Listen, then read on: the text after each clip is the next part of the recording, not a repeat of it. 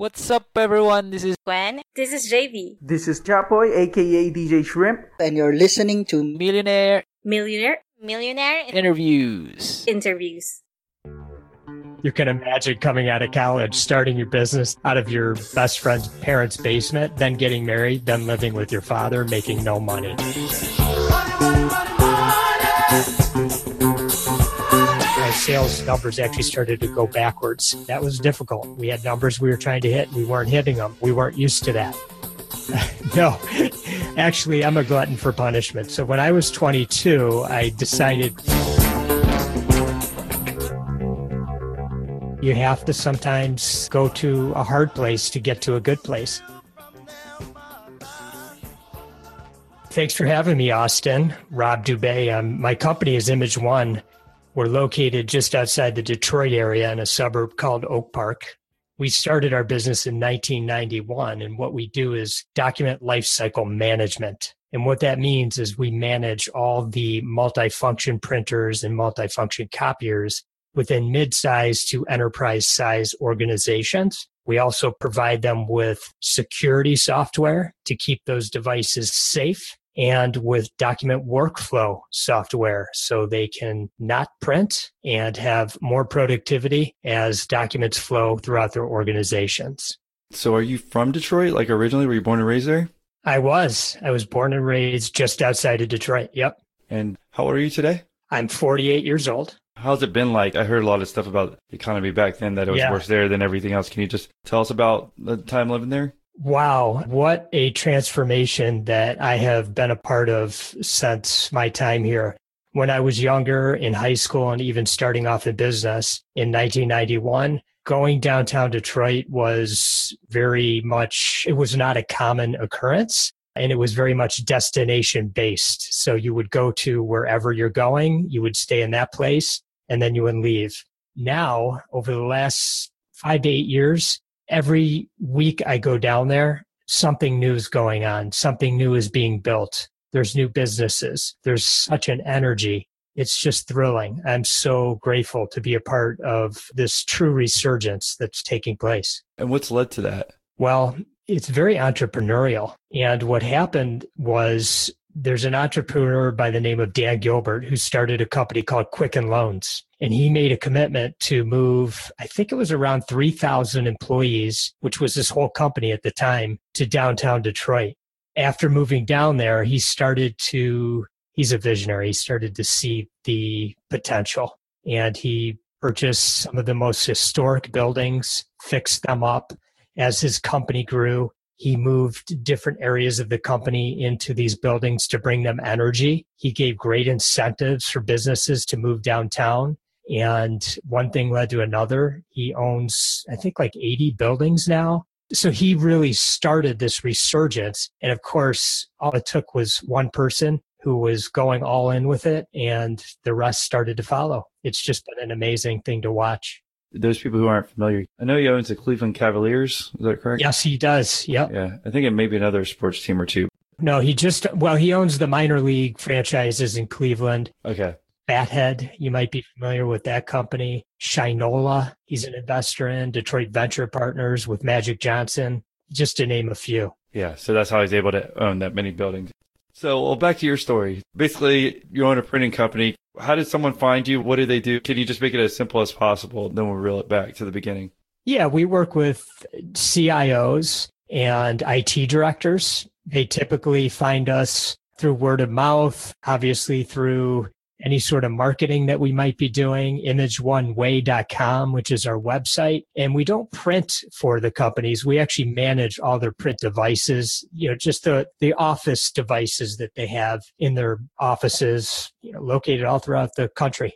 Has business been growing or slowing down? Because maybe just from further away, you might think that maybe people are getting into more digital space than the printing space. That is so true. And actually, print is in about a 3% decline, and I expect that it will continue to decline. So it's really up to us to continue to ebb and flow with where the market takes us, which is why we're in the software business, why we're teaching people and helping implement software solutions within their organizations. And so that side of the business is growing slowly, but it is growing. And I think as the younger generations start to really become more ingrained in these businesses, we're going to see less and less print. So quite frankly, when we look ahead at our 2026 vision, which is 8 years from now, I don't know what business we'll be in. I think a component will be printing, but I think we're going to be doing a few other things. And I think that's smart to realize that eventually the writing's going to be on the wall. I appreciate too that you're saying 8 years from now that you don't know what's going to happen, because some people think they know. You know, like it's going to be hard. You have to be able to jump to different types of your business that can keep expanding. That's so true. Was that by coincidence? You just kept slowly seeing this? Or when did you make that transition to say you had to expand to different parts of companies? Well, certainly we have metrics that we track. So we do track the number of pages that are being printed by our clients, and we watch for trends. So we've seen that decline. The industry certainly does studies on it. So we're very much in tune with those best practices and understanding what's going on industry-wide. And then there's a little bit of practicality in our thought process. And I just know how much I don't print personally. And now when you go to meetings, you could just see how things are changing. People used to bring PowerPoint decks. They used to print them all in color. Now people are popping them up on their laptops or their smart devices, putting them up on a screen. It's just changing. For me, I'm just paying attention, and I can see where the trends are going just by watching. Is there any interesting trends that we probably wouldn't know about in your industry? Well, I think document workflow most specifically. So this is things like when there's an HR process where it might be a paper intensive process. It starts to become electronic. You might see an accounts payable process that begins to become electronic. So things of that nature are definitely trending. Why don't we reel back to whenever you started the company? Sure. And why don't you just kind of take it from there? Sure. Well, I'll start actually back in the 9th grade. When my best friend, Joel Perlman, and I started selling blow pop lollipops out of our locker, and we would literally have kids lined up and down the hallway wanting to buy these blow pops from us. We would buy them by the box. They equated to $0.05 each, and then we'd resell them for $0.25. And upon reflection, Joel and I always say that was the time when the entrepreneurial bug bit us. So all through high school, all through college, we were doing all types of entrepreneurial ventures. There's certainly some funny stories in there. Nothing that was over the top in terms of our success, but we just always enjoyed getting out there, creating something, selling it. So when we were graduating from college with not many prospects for an exciting job, we decided to go forward and start selling these toner supplies for printers out of our basement. And so that was in 1991. In our first year, we did $6,700 in business. Our second year, we did $40,000. And our third year, we did, I think it was a little over $100,000. So let me just tell you, we weren't making any money. It was a struggle. Where did y'all go to college? I went to a small liberal arts college called Albion in Michigan, and Joel went to a university called Eastern Michigan University. Did y'all get a place together afterwards when you started selling these prints of ours? As far as living together? Yeah. No.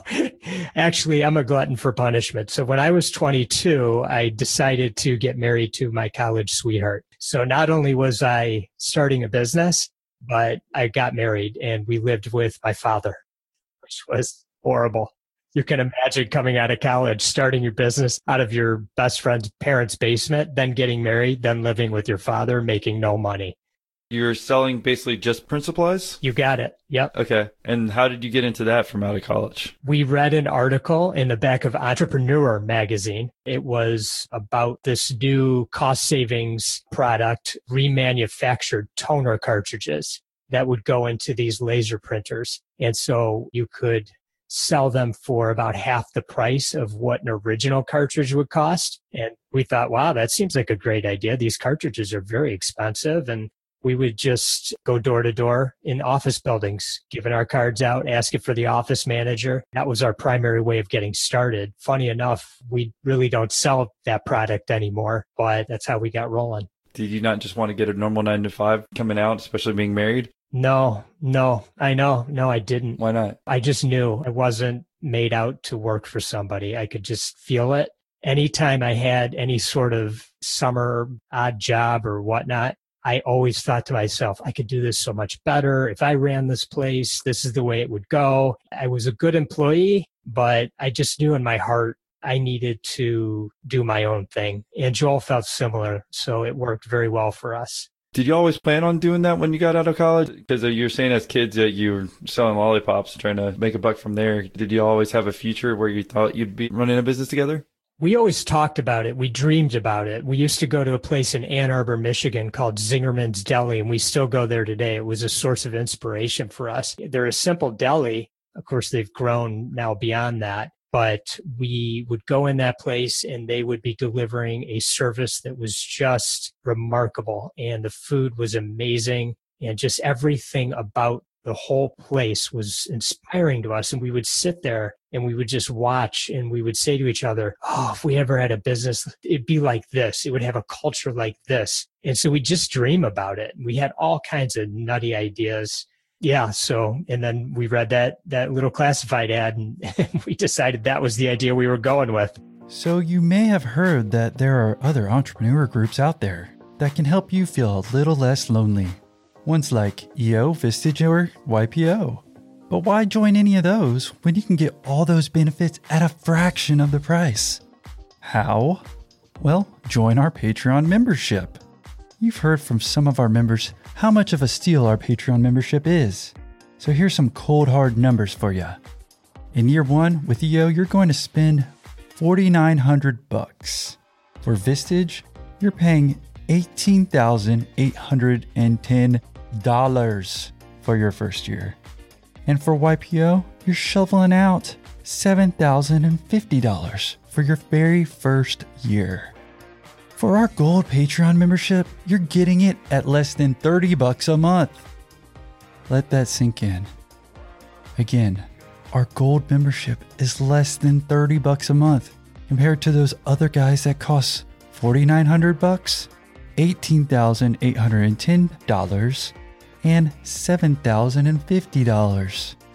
So if you're on the fence, join today before I act like a smart businessman and I raise prices. Just go to millionaire-interviews.com/Patreon. Did you read it in the deli? We didn't. No, we didn't. That would have been a good part of the story, though. I liked it. Right. Okay, so we're 22 and you're married, living at home with your wife at your dad's house. Yeah. Okay, 3 years in, you're selling $100,000. Is he charging you rent or no? No. Okay. He's a great dad. Yeah. It's just clean up after myself. All right. I mean, 100,000 sales doesn't sound like too bad, though. But you're saying, I guess you're just making very little profit on that? Yeah, remember there were two partners, Joel and I. By then we had moved out of the basement and, we were trying to grow the business. There's certainly reinvestment that goes in and decisions that are being made. And I think we were trying to build a healthy company that could build up some cash and, just trying to be conservative. We paid for our cars and our gas money and anything that we could expense that made sense through the company. And so it was a struggle at the beginning financially. We were 25, and is Joel also living at his parents' house? He did for a while. He moved out shortly into an apartment with a roommate. And did your parents at the time try to ever say, or your friends, what are y'all doing after a couple of years? And okay, tell us about that. Yes, constantly. Mm-hmm. My mom would say, when are you getting a real job? My dad was very supportive, and my mom was supportive as well, but she is more conventionally minded. So she would always encourage me to maybe rethink what I was doing there, always give me all kinds of great advice. Like, hey, did you try calling on that big company, XYZ? I drove by their building. Maybe they could be a prospect for you. We just stayed focused. I just knew in my heart I was going to make this work out. Well, then how did it start working out from there? Well, I'll just add one more piece to this, is that was when I was 25, my wife and I had our first child. We finally moved out. We got an apartment. And so I was literally 5 a.m. in the morning. I was in there getting things ready, doing the billing, doing the receivables, getting everything packaged up, going out, making deliveries, knocking on doors in the afternoon, making sales until 6-7 o'clock at night. It was a lot of hustle, a lot of hard work, very fulfilling. And it started to turn a corner. We started to get more time to do sales. We started to get more time to get out there. We started to be more established as a company. People had a greater trust because we had a client base that we had built up. And then that meant we had referrals that these companies considering doing business with us could go to and ask how we were doing. We worked very hard to provide an extraordinary level of service that served us well. So we just kept growing year over year over year. We didn't always have growth over the last 27 years, but rarely have we gone backwards. So what was your actually like take home pay, would you say, before you had the kid? Because that might make me a little nervous. Oh, yeah. Believe me, I was definitely nervous. I know that we were taking about $50 a week, not including gas money and, you know, maybe meals here and there, you know, grabbing Subway sandwiches or something like.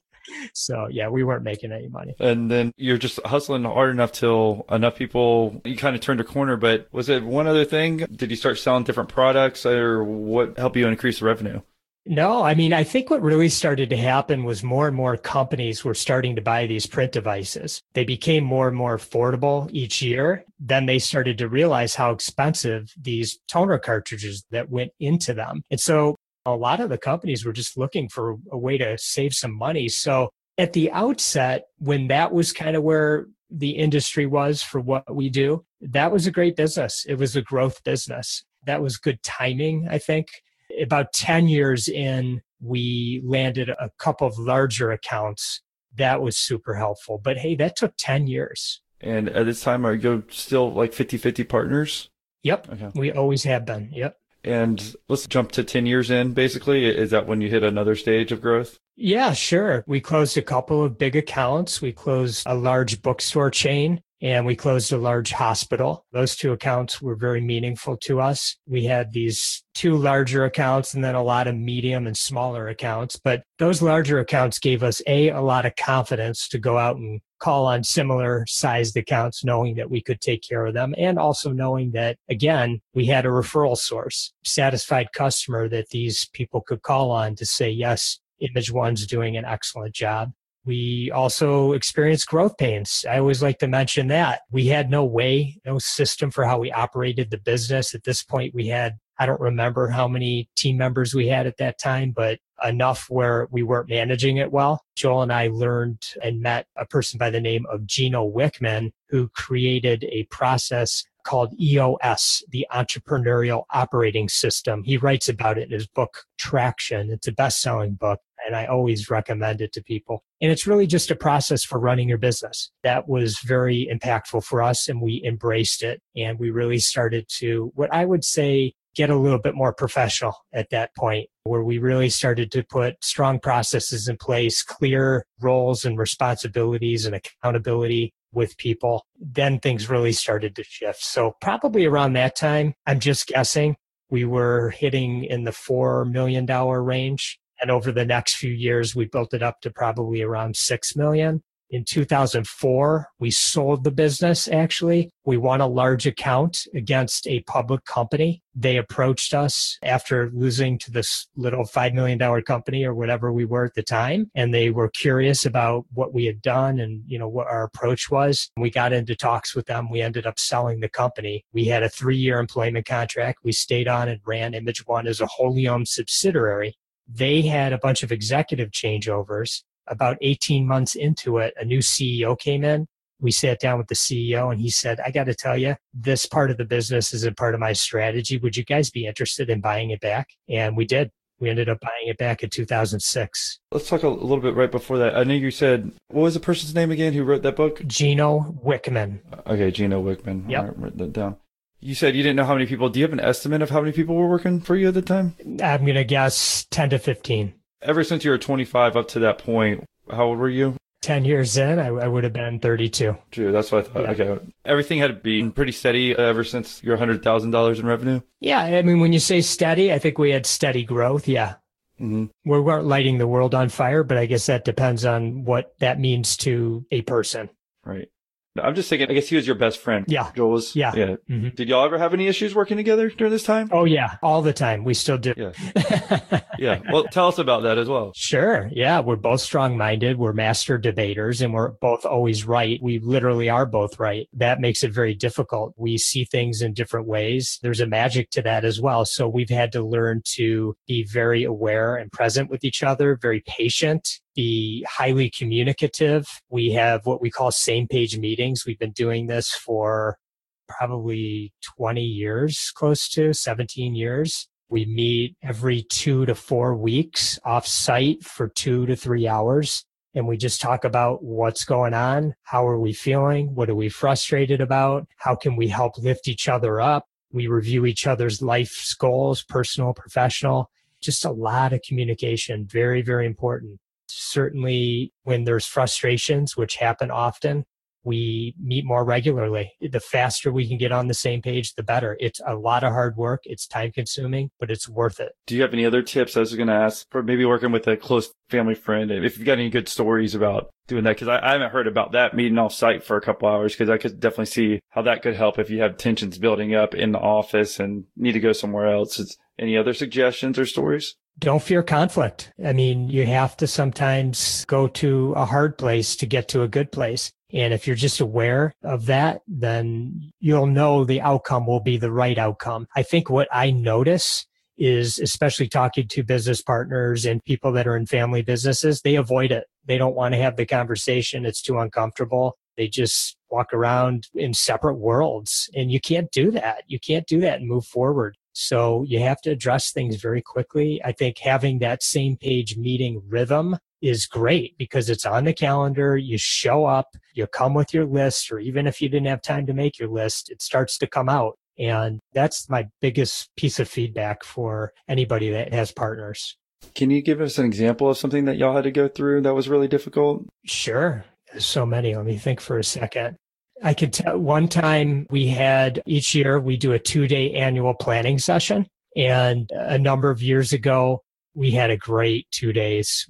Everybody on the executive team was on the same page. We were just super focused. We finished a little early, like a couple hours early or an hour early on the second day, feeling great, tired, definitely healthy debate all around, worked through some tough stuff, really set up the year the way it needed to be set up. I run those meetings, so I was just exhausted, but feeling great. And at the end, when we were getting ready to wrap, Joel brought up a topic, and quite frankly, I don't even remember what it was. It was that insignificant, but he brought up a topic and said, "Hey, since we're a little early, you mind if I run something by everybody real quick?"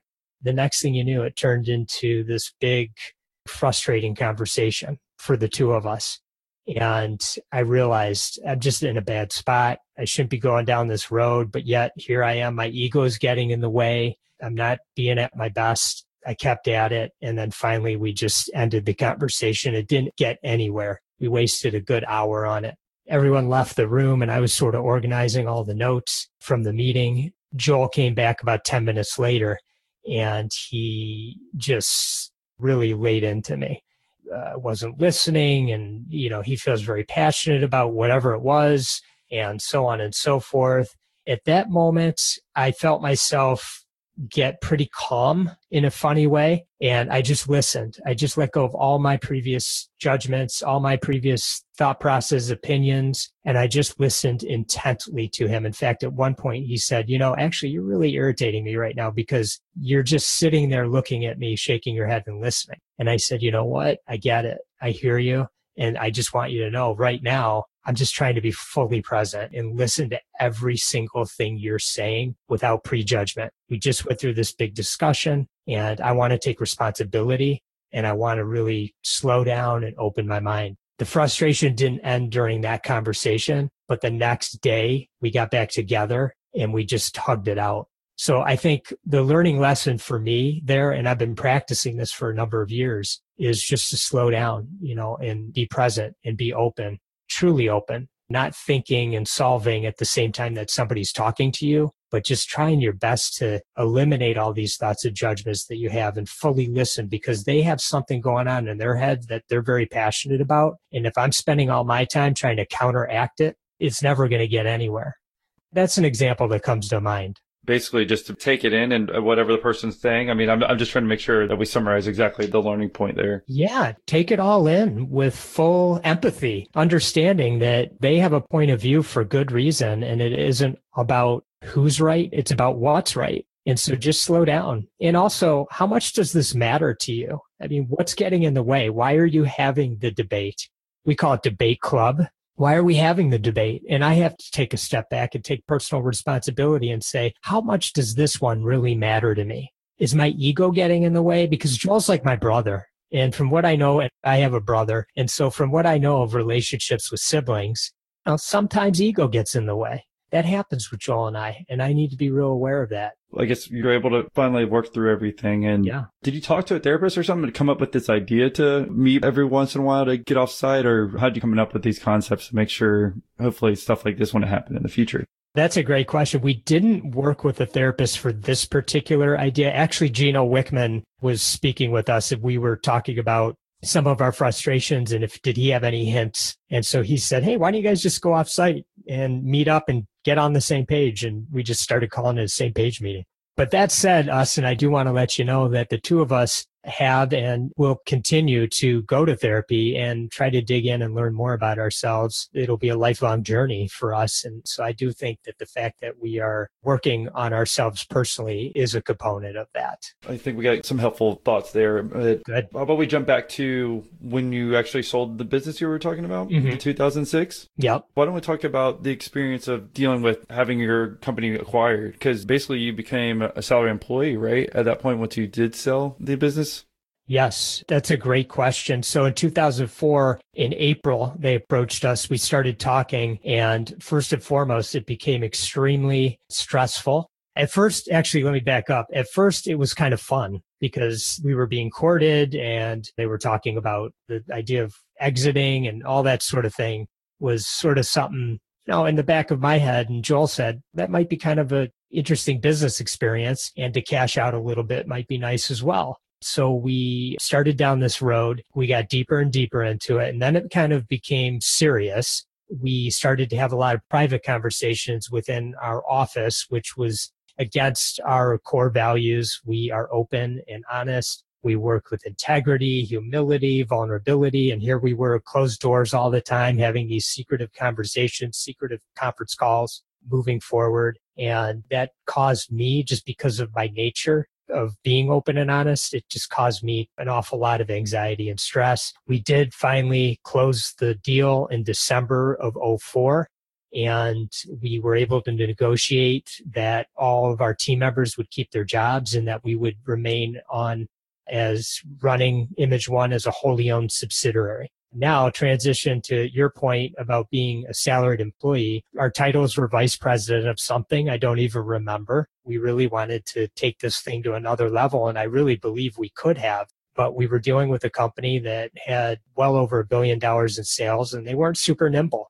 over 3,000 employees. And here we were this small $5 or $6 million company, I think at the time with maybe 25 employees. We were just nothing. We were just this tiny, tiny piece to their entire business. So once the acquisition took place and we were trying to integrate some things, take advantage of specifically their 500 salespeople out in the field and get them selling our product lines, it just was a struggle. So it was frustrating because I'm a personally accountable person. I wanted them to get an ROI. I wanted to be successful. That's how I'm wired. But hey, things like being called on a Tuesday and telling me that I need to be in North Carolina on Thursday without much notice, that just wasn't working for me. I wasn't accustomed to it. I wasn't accustomed to reporting to people other than my team members and customers. And so that was a shift. There were many frustrating conversations along the way where you could just tell we weren't in alignment with our philosophies. You put that all together and it was a tough 18 months. When the new CEO came in and we had the conversation, it was refreshing. He was a very open-minded person. I'll never forget that about him. Older gentleman. He'd been around. He was straight to the point and very practical. I learned a great lesson from him. I belong to this international organization and you get once a month meeting. We all get together and I've gotten frustrated because I go in there and everybody's just kind of scooting over the top of everything, and we're sitting there nodding our heads like we know what they're talking about. There's no details to it. For me, it's $700 a month, and it's hard to justify, you know. Honestly, I feel like that I've got 10 times more out of listening to your meetings. And before you rebut it back, your work-life balance, because you're talking about they maybe called you on Tuesday, you had to be somewhere on a Thursday. How did that switch from what you were working before versus with the new company?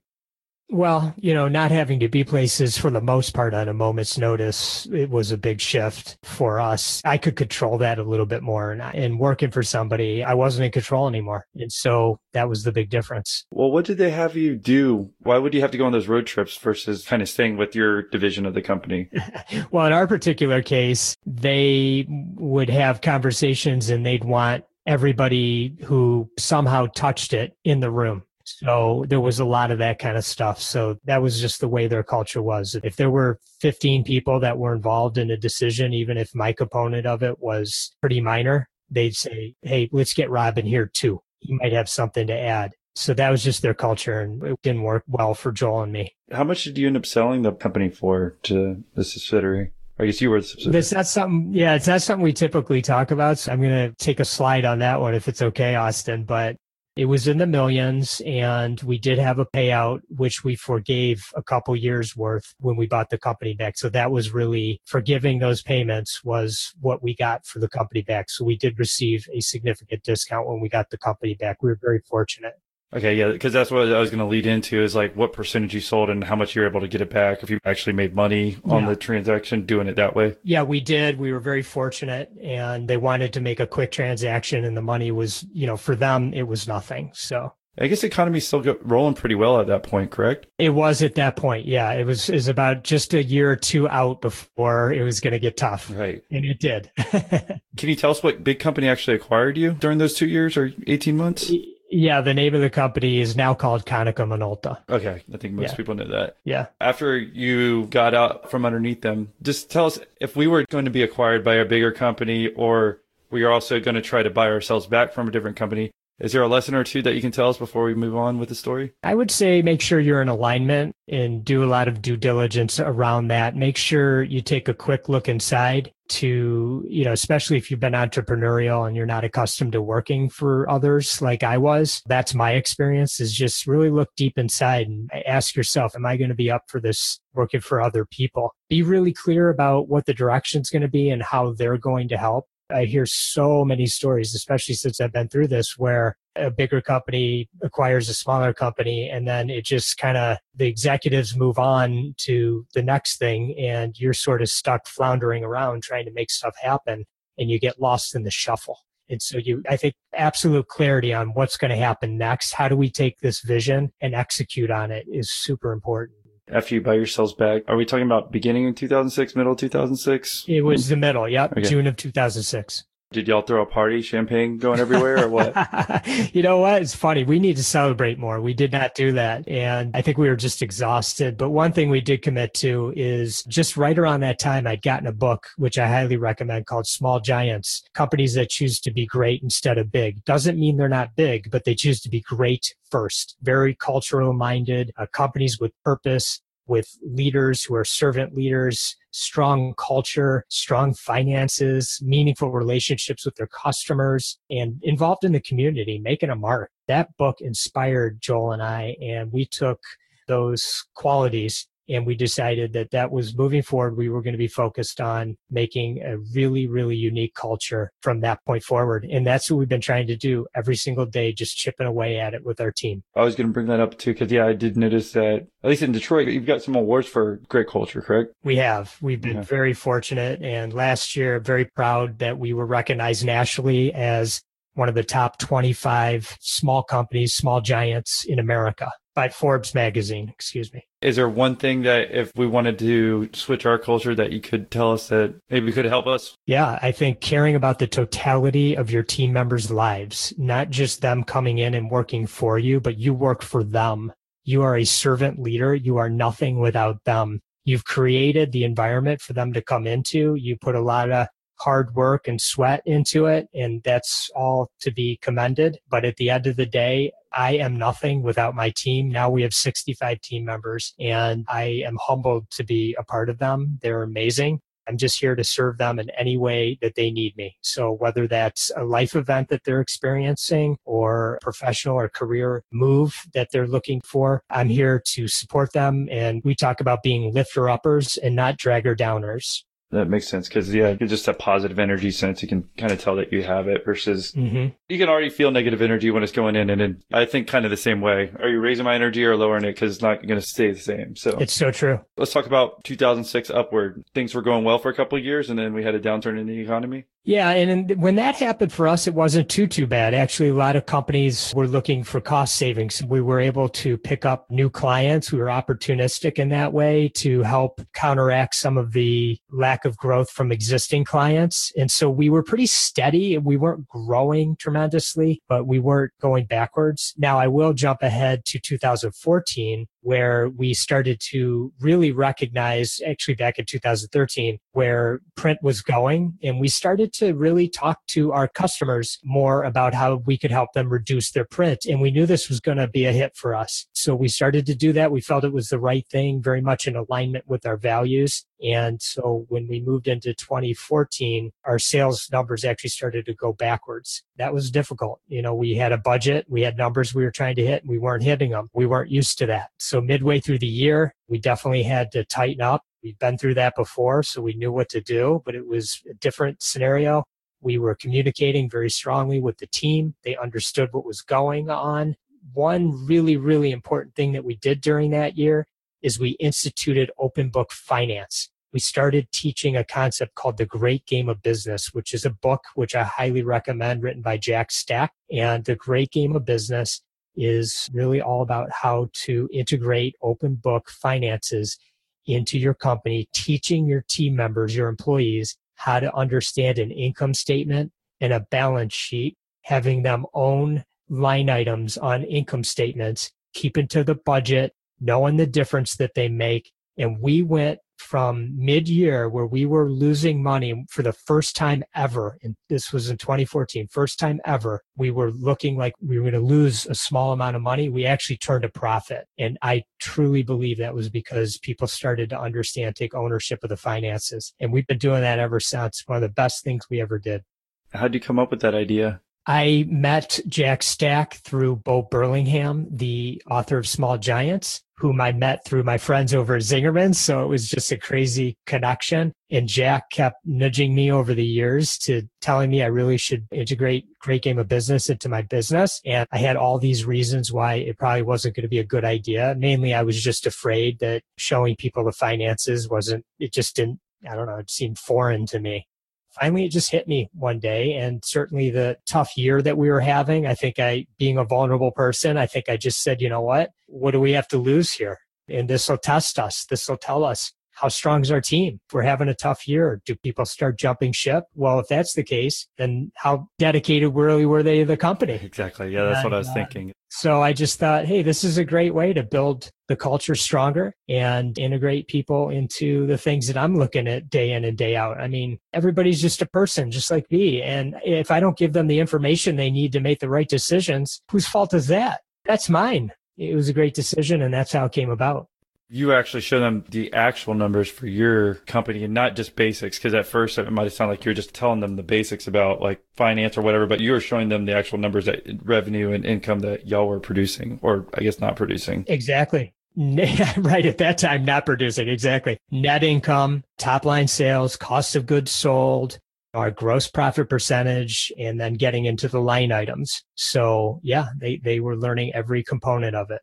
Were you just talking to the managers there? I mean, were you teaching it? Did you have someone else come in and teach it? How would we implement that? Yeah, they have coaches, but we couldn't afford them. So I read the book. I went onto their website. There were quite a good number of resources, and I started teaching it myself. And I just went in front of the team and I said, look, I'm no financial guru. I know how to read an income statement and a balance sheet, but I've never had to teach it. And I'm going to make a ton of mistakes, but stick with me on this. Ask me tough questions, which they did.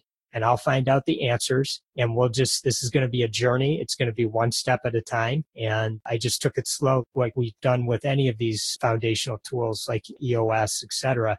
I just have a knack for being able to see the big picture, but also realizing it's not going to be perfect right out of the gates. Just take a little bit at a time. Don't get overwhelmed. And how much did you charge Image One to do this? It was out of the goodness of my heart, for sure. There you go.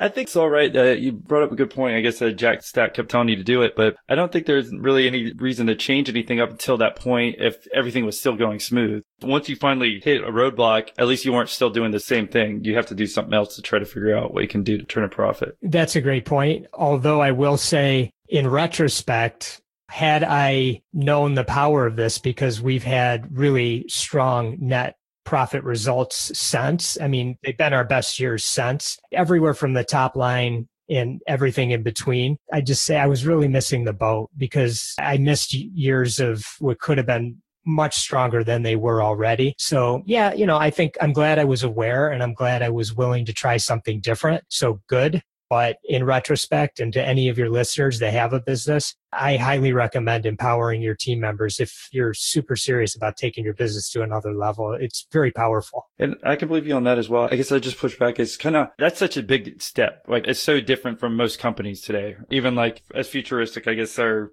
forward thinking as a lot of companies act like they are with the culture and whatnot. I guess it's kind of scary as an owner to show them what's behind the curtain as far as if they're going to think that you're too greedy or making too much money, if they can see actually how much money you're taking in, et cetera. Yeah, those are great points. They're all the same ones I shared with Jack. And Jack would laugh at me and he said, first of all, Rob, they think you're taking way more money than you are. Okay. Trust me. And they think you're making more money as a company than you are. So when things like compensation reviews come up and they're upset that they didn't get as much as they want because they think you're taking home millions and millions of dollars, when they see the reality, the whole mind shifts. So the information is powerful. Oh, and by the way, when times are strong, you tie them into the bottom line. So it's called the Big Game Bonus Program. When you're successful, they're tied into it. Was there anything else that you brought up? Because I think those are important pushbacks that he said. Like, I could see that. Yeah, they probably do think you're making way more money and that the company's making way more money than they actually are. Yeah. The other thing I would always say to him is, wow, yeah, but if times get tough, they're going to be nervous and I don't want them to stress out and this and that and the other thing. And he snickered at me equally and just said, hey, first of all, if times are tough, they're going to find out at some point, because one day you're going to have to go in front of them and say, we have to do some tough cuts here. And it might be in the form of jobs. And then it's a big surprise. So at least this way, they've had the opportunity to see where things are at, try to make a difference, and likely they will. But if they don't, they knew exactly what was going on the whole time. And for me, that's just treating people like adults. Those are all great points there. So I appreciate you. Yeah. Yeah. You push back on everything that I said there. I'm like, oh, now all three of those kind of things make sense. All right. I guess where do we take it from there until where you are today? Anything else we can learn? Yeah, I think one of the things I've been sharing lately has been a journey I've been on since 2004 when I sold the business. Now, growing up, I was a very anxious kid, very stressed out, had health issues, had some family challenges that translated into my adult life. And when I sold the business, highly anxious, I kind of got to a breaking point and I tried to find different ways that could help me with the stress and managing the stress and anxiety. And I actually started meditating on a regular basis. I started off slow. I sat in a chair and breathed in and breathed out for a couple minutes one day. And I thought, wow, that actually made me feel a little bit better. It didn't make my problems go away, but I just felt a little bit calmer. So I started meditating. I've found that over the last 13 years, I've become a much more present and aware leader. I'm with my team members fully when we're together. And I believe that that's translated into a stronger culture. I believe it's translated into much of our success with the awards and with the retention, just truly caring about the team. And so I'm just encouraging, being an entrepreneur my whole life and knowing what it's like. We're all wired different ways, but we have an awful lot of anxiety. I've been part of an organization called Entrepreneurs Organization, EO, for 20 years. And as long as I've been there, I've learned there's one common thread. We're all stressed and we're all juggling a lot of balls in the air. And that includes our family and our businesses and everything else around us. And this is a great way to kind of calm the mind. And so I ended up writing a book about it. It's called Do Nothing, the most rewarding leadership challenge you'll ever take. It'll be live on Amazon. And so you can check that out at my website, donothingbook.com, and find out more information about the journey and how it can be meaningful to you as a leader. When you talk about like anxiety, and what does that mean to you, and what did you have to deal with? Well, it manifested itself in many ways. It might have manifested itself in having unreasonable conversations and energy that people just felt when they were around me that was, you know, a little maybe high strung. And that never feels good to team members or family members or anybody for that matter. It manifests itself in lack of sleep, health issues. Like I had eczema, my skin would get all rash. I'd have all kinds of rashes all over my skin. So those were the things that happened with me. But, you know, everybody has their own versions of that. I actually put together a silent leadership retreat. And I have leaders from all over the country that are coming to Colorado for 4 days to do a silent retreat, just leaders and entrepreneurs. And do you want us to just plug your book a little bit more about what we could learn from picking it up before we get off the call? Absolutely. So what you're going to learn is how to take on a meditation practice, how to be comfortable doing nothing. We're always trying to be so productive. So this is a time of the day you'll do nothing. You'll learn about stories of many, many highly successful people that have a meditation practice that would probably surprise you. There are so many leaders out there nowadays that use this and credit it as one of the things that's helped them to be in the position that they are in with their companies or as entrepreneurs. And so you'll read some of their stories. I had the opportunity to interview a good number of them. You'll learn about the benefits of a retreat and what that could be like and why turning off all the electronics and emails and communications and writing and reading and getting all that stimulation that comes out of social media, everything, kind of letting that all go. And if this isn't a vacation where you go sit on the beach where you're still active, this is where you're truly turning it all off. And you'll find out why that's beneficial to do for 2 or 3 days at a time and how that's really a gift, not just to yourself, but to the people around you. I don't have a scalable internet business. So your podcast, your guest that you interview resonates a lot more. You interview them very well and you're quite consistent. So, when I'm going for a drive, that's what I listen to. Well, yeah, like I said, I appreciate it. So you're in Dubai? Yeah. So it's the capital of the UAE. He actually was in the Middle East. Oh, wow. I don't know if he invests at all, but at least he can definitely point you in the right way and understand the stuff that you have to deal with. Yeah. Oh, that'd be awesome. Okay. Yeah. I'll reach out to him. So I helped, finally. No, just talking to you has helped get my thinking going. And you brought a point about all the notifications you get on your phone. You never get your mind to turn off. I think that was a really important thing to bring up there. Yep. All right. Well, we appreciate you coming on the call and sharing your story. Is there anything else that you might want to leave the listeners with today who are listening? Sure. I have a weekly blog on Forbes, so you can check that out. Also on Thrive Global, every 2 weeks, I write a blog, so you can check that out as well. I do speaking on the Do Nothing movement, so I'm happy to entertain any questions about that. And I love your podcast. I'm really grateful that you had me on, Austin. I enjoyed talking to you not only today, but when we spoke previously. Thank you so much for having me. Yeah, no, and I appreciate you writing the book and coming at it from a different angle with the Do Nothing, because I wasn't even familiar with that. And then I was starting to read it right as we started the background on it. But I think a lot of people, it's hard to do nothing.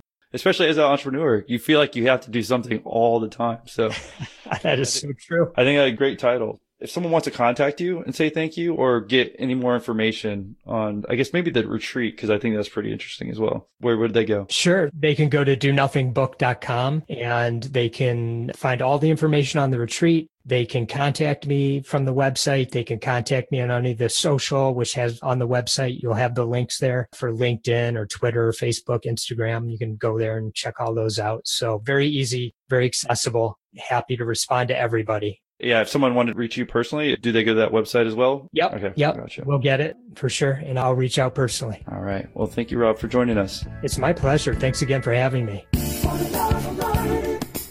Are you looking for more product-based interviews? Well, don't worry, mother effer. I got you. Here's 5 awesome suggestions just for you. Try episode 135 with Jim Kalb of OptiFuse, or an old favorite, episode 24 with Starfire Direct.